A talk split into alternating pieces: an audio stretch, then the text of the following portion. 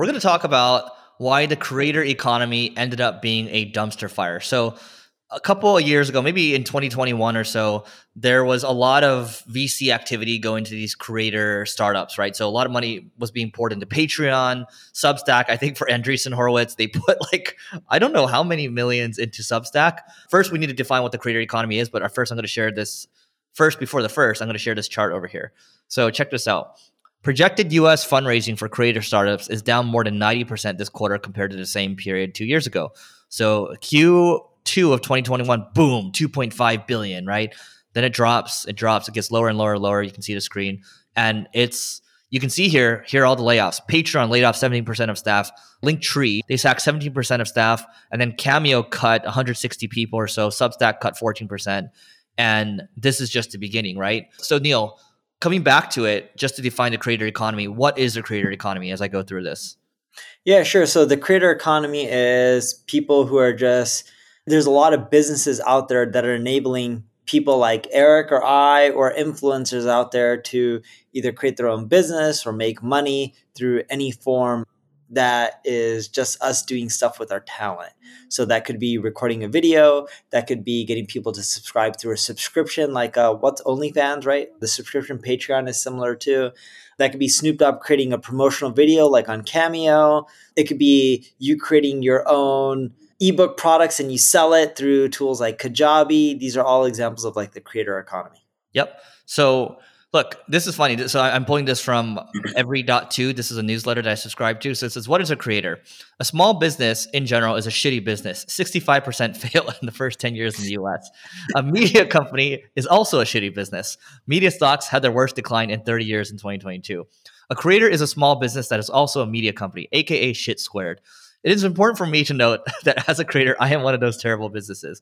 Blah blah blah. So a lot of businesses also fail too, even if they're not creator economies. And Eric and I don't think creator economy is bad. We think VCs overvalued them, gave them too crazy evaluations, and they just weren't realistic with their growth potential. Yeah. So here's the thing, right? I think when you raise money, what happens is people are looking for a moonshot. They're looking for a hundred x, right? They're not interested in like a five x or a ten x. That's just how the the numbers, the power dynamics work with VC. But the point here is that when you look at who's actually succeeded in the creator economy, OnlyFans has really succeeded. So last reported earnings had the company at 433 million in pre-tax profit. Kajabi, we have we have a mutual friend there. Company that allows creators to easily sell courses, far surpassed 100 million in ARR and has done over 5 billion in gross merchandise value. What was the OnlyFans revenue numbers? 433 in pre-tax profit. Wow. Yeah. So here's the thing. Linktree actually did a report recently. So this is really geared more towards the creators.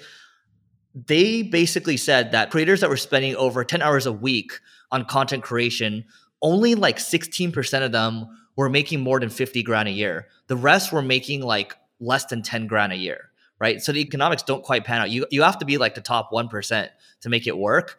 And so if you're going to get in this creator business, I mean, you're better off selling the picks and shovels. OnlyFans picks and shovels. Kajabi is picks and shovels as well. If you're going to start a business in that space, or the other thing we've talked about this on the podcast before is if you look at how Mr. Beast or Logan Paul, or if you look at how Neil's doing it, how I'm doing it as well, it's we have the audience, but then we pick the right business model to put it under. Neil, I was actually watching a new interview with Mr. Beast yesterday, and he learned that over time that getting advertisers to pay millions of dollars for each of his videos just didn't make economic sense anymore because a they couldn't afford it for 100 million 200 million eyeballs. He wasn't getting paid what he deserved. And so it's like i need just need to make my own products and control that product experience now. And so that's why he started feastables. Yeah that makes sense there's nothing wrong with the creator economy. It's great. If you're going to create something within the creator economy, stick with the picks and the shovels, right? If you look at the gold rush, the people who made the money were people like Levi's that sold the jeans that you needed if you were out in the field because the pants were rugged and they lasted, or the people who sold shovels because people continually need to buy shovels. So try to be the platform or try to be the person providing all the utility. Creators come and go, and it's a tough business to succeed at by being a creator. It's what most people don't realize is if you want to be in the creator business, it's not about the number of followers you have, it's about the number of followers you have within your niche. So you ideally want to be in a very lucrative niche. For example, I have I don't know how many followers between all my social profiles, but let's say a few million, two, three, four million, something like that. Let's go with three. I'm rounding at this point.